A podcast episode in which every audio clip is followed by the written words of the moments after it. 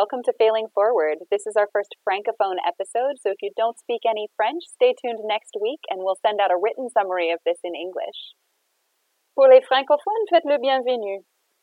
Bienvenue à Failing Forward. C'est notre premier épisode francophone, donc écoutez pour Fano de Madagascar de nous discuter son programme. Est-ce que vous pouvez vous introduire pour ceux qui vont écouter cette semaine? Je suis euh, fan. C'est plus facile euh, comme ça parce que mon nom c'est assez long et c'est assez difficile à prononcer. Coordinateur euh, sur évaluation et capitalisation de CARE Madagascar. Et vous avez dit, c'est une chose qu'on a commencé à Madagascar, de discuter de plus en plus les échecs et qu'est-ce qui est passé. Donc, pourquoi est-ce que cela est important? On a pas mal appris de nos erreurs euh, par rapport à notre programmation actuelle. On s'est reconstruit suivant nos erreurs, donc. Et plus récemment, donc, euh, on a eu une mauvaise expérience, notamment sur un projet euh, de changement climatique qui s'est terminé l'année l'année dernière. Il s'appelle le projet Veluntin.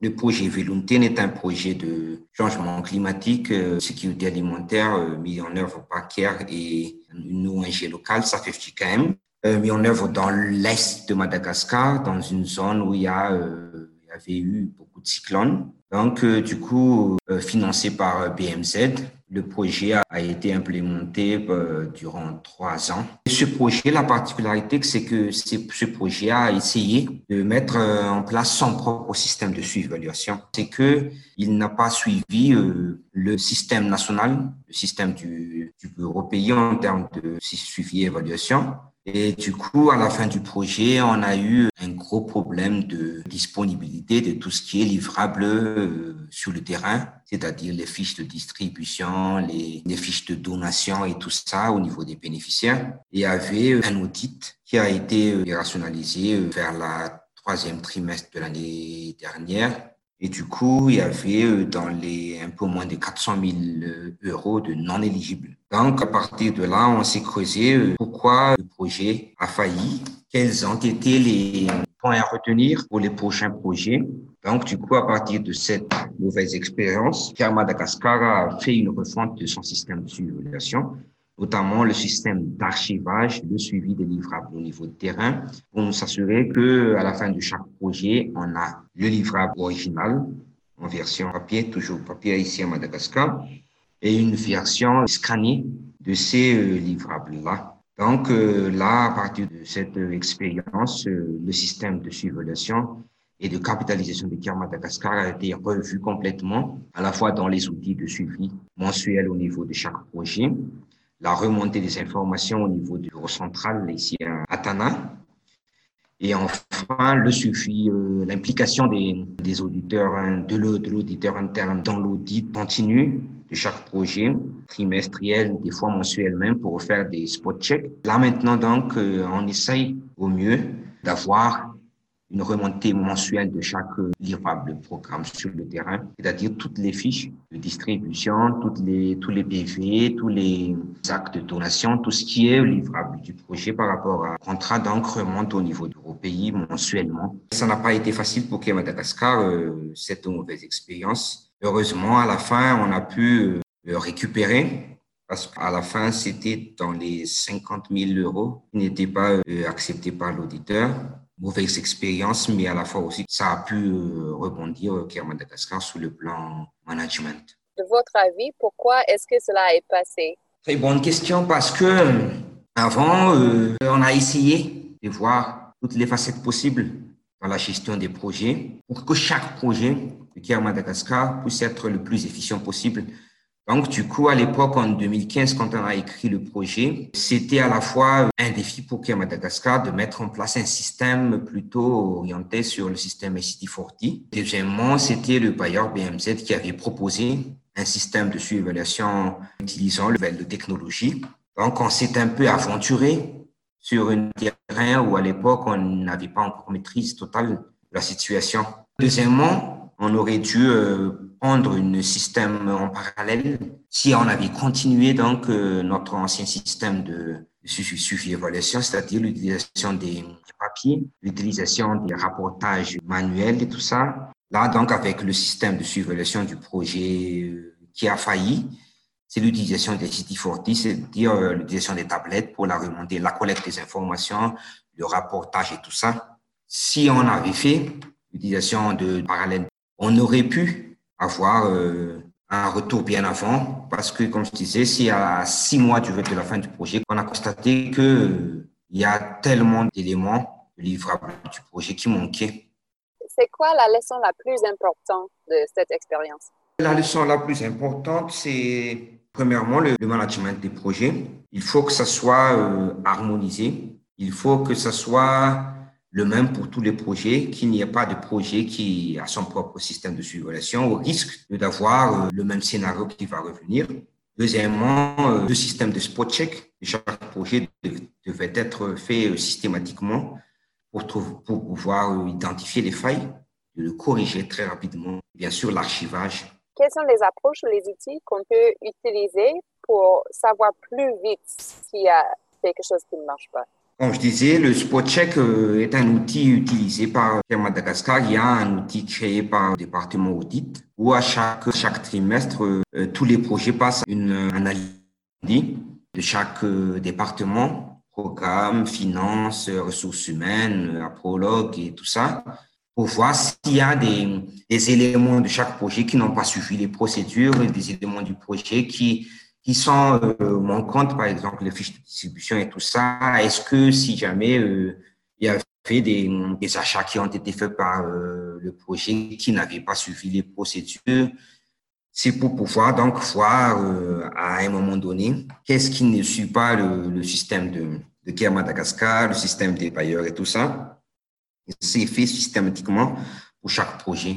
Pour les autres qui vont commencer avec les projets et surtout les projets qui veulent utiliser la technologie pour le suivi et évaluation, quelles sont vos recommandations pour les autres? Comme c'est un terrain nouveau pour euh, beaucoup, il faut toujours avoir une alternative.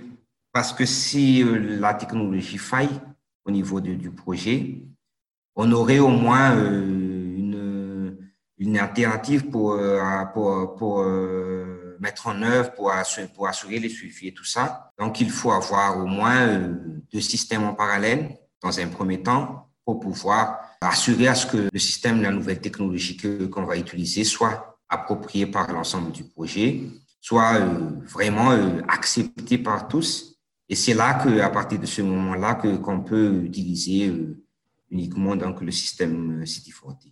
Et est-ce qu'il y a une façon de réduire les risques des systèmes avec la technologie, donc les façons de les tester ou de les réviser au début pour que ça se passe plus vite, qu'on peut faire transférer du papier au système numérique. Le problème avec le projet, avec la façon, la manière dont on a fait le projet, c'est que on aurait dû faire le test du système numérique sur le projet.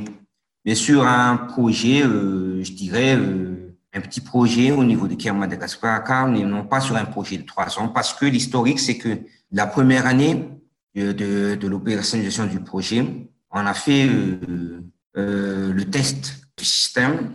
La deuxième année, on a rectifié. Donc, pour la troisième année, ça aurait dû être l'appropriation et l'utilisation efficace du système, mais ça a encore failli pour la troisième année, alors que c'est la troisième année du projet qui était primordiale parce que c'est la clôture du projet, c'est le retrait du projet ou le transfert de, tout ce qui est euh, capacité et, la continuité des, actions du projet au niveau des partenaires et tout ça. Donc, c'est à ce moment-là que le, le, système a, a, montré ses failles.